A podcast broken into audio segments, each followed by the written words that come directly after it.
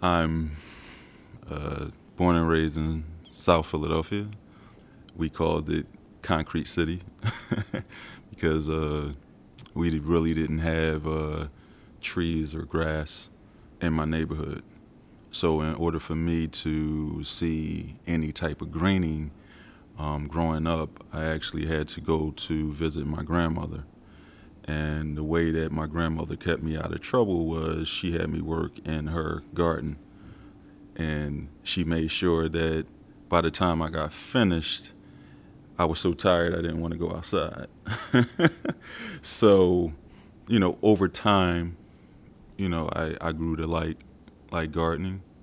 Actually, the first garden that I helped create outside of my grandmother's um, garden was a Pennsylvania Horticultural Society uh, garden on the corner of my my uh, block or my neighborhood.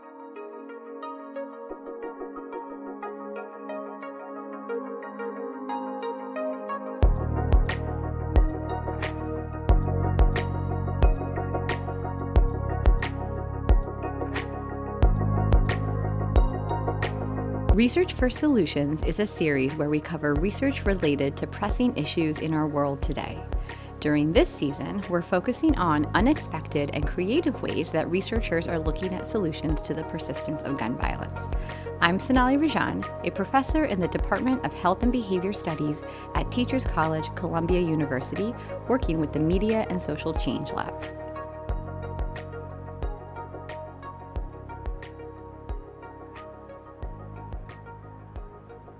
Following a series of studies, researchers have found that cleaning and greening vacant lots in Philadelphia and other cities leads to a surprising reduction in gun violence in the surrounding areas.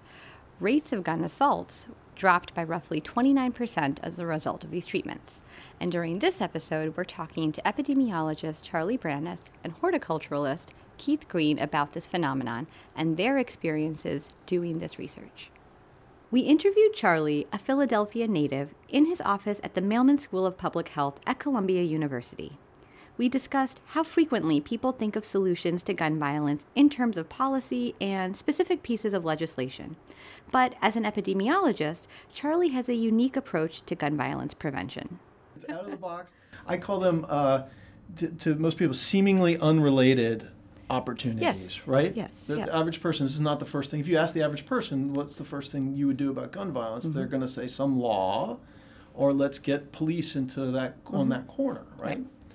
Um, I will tell you that we, we looked at a number of not so out of the box solutions I, and worked on them for de- decades, right? And from our standpoint in doing research, we would get funded to perhaps work with dozens of kids who would be very impressively affected by this, but it was only a couple dozen kids, right? And that's simply not enough in the context of a city to have a larger impact. Mm-hmm. Now, again, I'm not saying that these programs shouldn't be pursued, mm-hmm. but we began to scratch our heads and say, well, what can we do that's bigger than that? And we went back to traditional public health. What did public health do originally? You know, when cholera was uh, overcoming our cities, when uh, when we discovered that lead paint was a problem, we we didn't so much try to teach people to stay away from uh, contaminated water. We went out and we removed them. Um, and and I think that's part of what we were thinking is was there something in in the context within which people were living that we could make a structural change on that could then be sustained for long periods of time and that was straightforward enough for cities to do on a large scale so that it could be put out for the entire city, not just a couple dozen kids in a single neighborhood. We also did these large scale correlational studies where we looked at like uh, zip codes in cities, let's say. And we were surprised initially, and this is another thing that drove the research, is that the abandoned properties were more highly correlated by far than things like unemployment, household income, or educational levels to, to, to acts of violence and shootings in, in zip codes and in neighborhoods.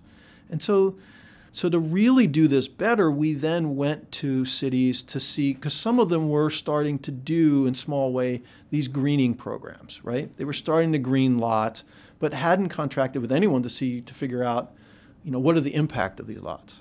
So in some cases, some cities had done as much as hundreds or a thousand lots and said, look, here's a couple hundred of these. We're going to uh, look at what happened before and after in terms of shooting around the, the hundreds of lots that were done. And then we're going to pick a couple of hundred lots that could have been greened, but that were not to compare them to. And we found, again, in that study design, we found a number of different impacts, and gun violence was significantly affected. And by the way, not only was gun violence significantly reduced, but non gun violence, so acts of violence that were not committed with firearms, mm-hmm. were not reduced significantly in that. Okay there was something unique about the commission of violence with firearms that was being affected by this.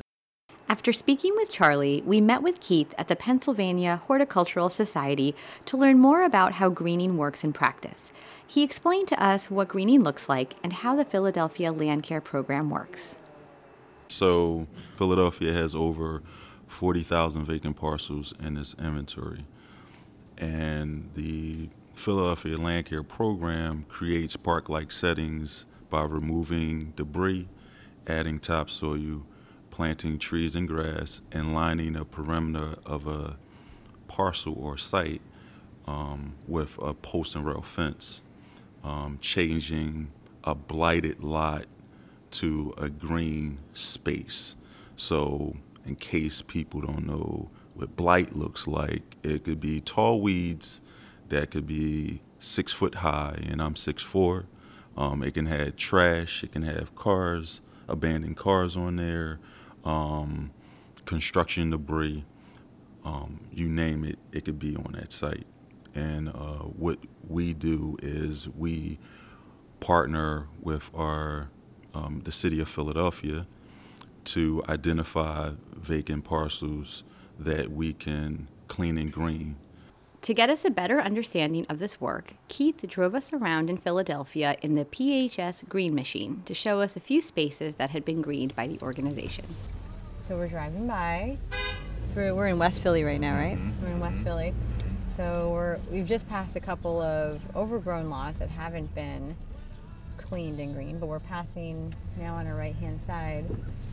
This is a huge one. This is big. This yeah. looks like this Can you... The, so this is one that we cleaned and greened um, last year. Mm-hmm. Um, the community was complaining. So if you can imagine, it had a, a tall 12 foot cyclone fence with oh, overgrown, wow.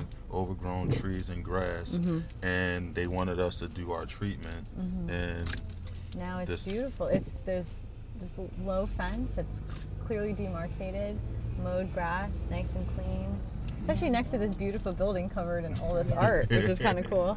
Imagine if this site wasn't cleaned and green, it would be high, vacant, overgrown yeah. sites.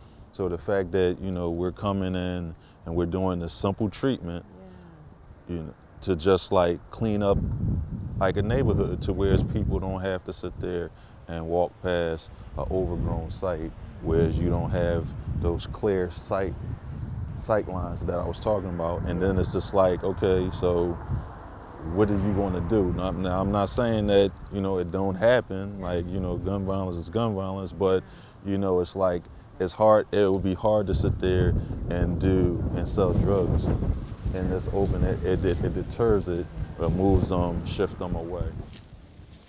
We're here at one of the cleaning green lots, and you can see it's pretty beautifully kept. There's a fence around the edge. It's just it's very it's very contained and it's very clearly a part of the community and a part of this neighborhood in a way that feels well kept. So there's a, a thoughtfulness to that, I think, which is nice. And we're on one lot right now, but we're next to another three um, clean and green lots. So there's a cluster of them right here um, on Olive Street, where we're standing. Keith has a long history with the Pennsylvania Horticultural Society. He is currently the director of the Philadelphia Land Care Program at PHS. We wanted to talk to him about how he started greening. Being with the Horticulture Society for a long period of time, been in here for over 20 something years. So I've played, I started out as a garden assistant, you know, so I was uh, creating community gardens. Um, then I started planting trees, you know, in front of people's homes. And then it was like, you know, this land care program. I was like, what is that? Like, are you serious? Um, because like for years, um, when you created like a like a garden or like a community setting, you put up a like a like a cyclone fence or a turkey wire fence, and the object was to beautify it, but also to only invite people in that help you create it. Mm. And this type of greening was different because it even though it had like a post and rail four foot fence, it was it wasn't intended to keep people out. It was to invite people in. You know, it was a different way of thinking, and just like with anything that people do, when you talk about change, it's like nah. So I was one of those guys like, uh, this is this is not going to work. But I was wrong, and um, but it, it, it goes back to like you know where I was raised. Did not seeing greening, you know, in my neighborhood was like the way that I was like thinking.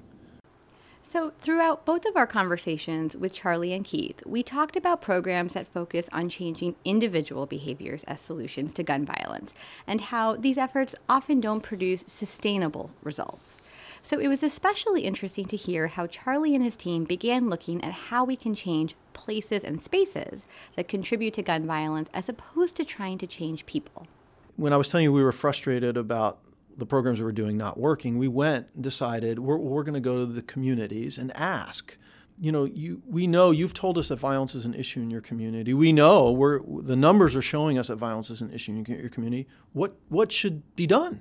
People came up with a lot of solutions, and the solutions, you know, touched on management of youth, uh, family structure, and these sorts of things. But the one thing that was a recurring and frankly dominant theme that most people talked about was the fact that there's this abandoned lot on my block, or there's these five abandoned lots on my block. And you know what?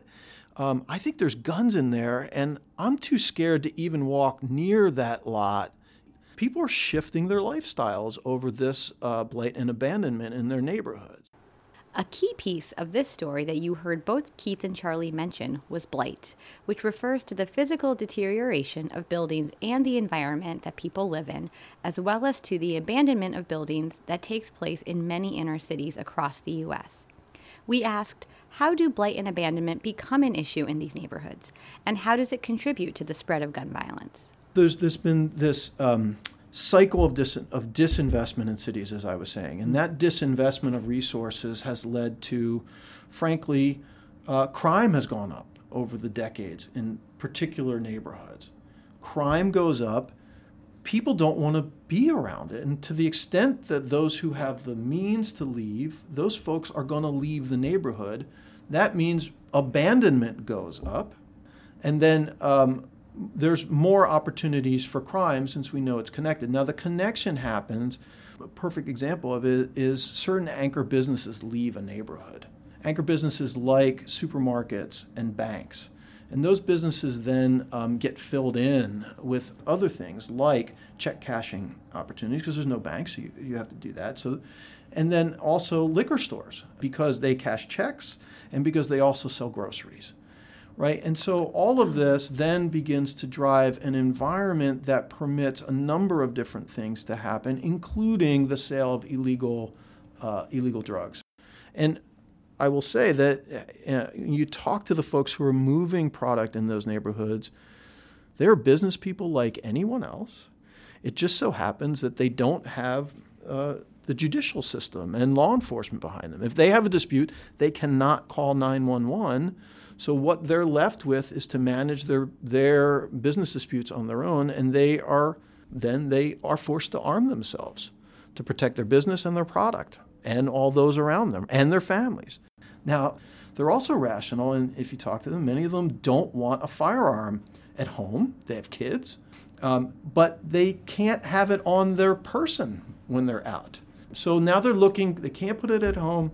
Um, they can't have it with them, so now they're looking for spaces in the neighborhood where they can put a gun that's easily accessible to them. And oftentimes that falls to abandoned buildings and vacant lots, and or um, they will put it in abandoned cars or cars that get parked in front of abandoned spaces because there's no one to watch it or move move it along. So what we do is again we work with uh, community organizations, uh, city council, c- community residents that sit there and, and identify these blighted lots. Um, then what we do, like we identify sites around schools, recreational centers, business corridors, around affordable housing, but basically places where we can have like major and impacts of cleaning vacant lots in neighborhoods. Again, when you have 40,000 vacant parcels, they're everywhere. So, you know, people don't want to live next to blighted, vacant parcels um, because it, it can have like a negative, you know, uh, effect, you know, in your psyche. And I, um, I used to live in, you know, the city, and I used to live in, across the street from a huge vacant lot, and you know, coming outside every day, seeing a site that's like full of trash, overgrown with weeds, the owner of record is nowhere to be found, and you know, you you feel like you can't do anything.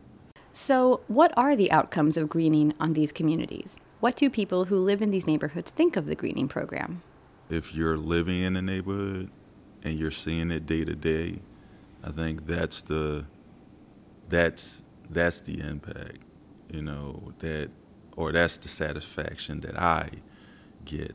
You know, when I have like a, a neighbor come to me and say, you know, this site or this corner used to be this way, but because y'all cleaned and green the sites, it changed the way that you know the neighbors looked at their neighborhood and how kids come out and play you know and that's you know again for me that's the gratification My name is Sheila Parker, and I live in Philadelphia, PA. But I have been a resident in this area for over 50 years. Philadelphia Green has played a big part in our neighborhood, and even the folks in the neighborhood, which are teenagers and kids, have gotten to the point that they seem to appreciate it. They t- have a tendency to pick up behind yourself, even the kids that come from school. They see that the lots are nice and clean. They put everything in the trash, which I appreciate so much. Also, the children have somewhere that they can go and play beside being in the street. So it's a safe haven for children also. And I really truly appreciate it because it's done a lot. So again, I'd like to thank Philadelphia Green and my community.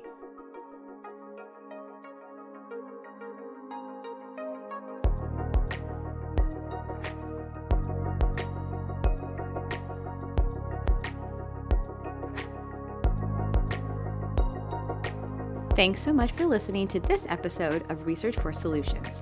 Tweet us your thoughts about the episode using the hashtag R4S. We'd love to hear from you. That's hashtag R, the number 4, S. This episode was produced by Ajane Truss, Joe Rena Ferry, Sonali Rajan, and Lalitha Vasudevan. It was edited by Ajane Truss with the help of the Research for Solutions team. A special thank you to Keith Green and the Pennsylvania Horticultural Society for their amazing partnership in creating this episode. Our music is Research Area by Puerto Pequina and can be found on shockwave-sound.com. You can find us online at researchforsolutions.com, and you can listen to our next episode on Apple Podcasts, Spotify, SoundCloud, and Google Play.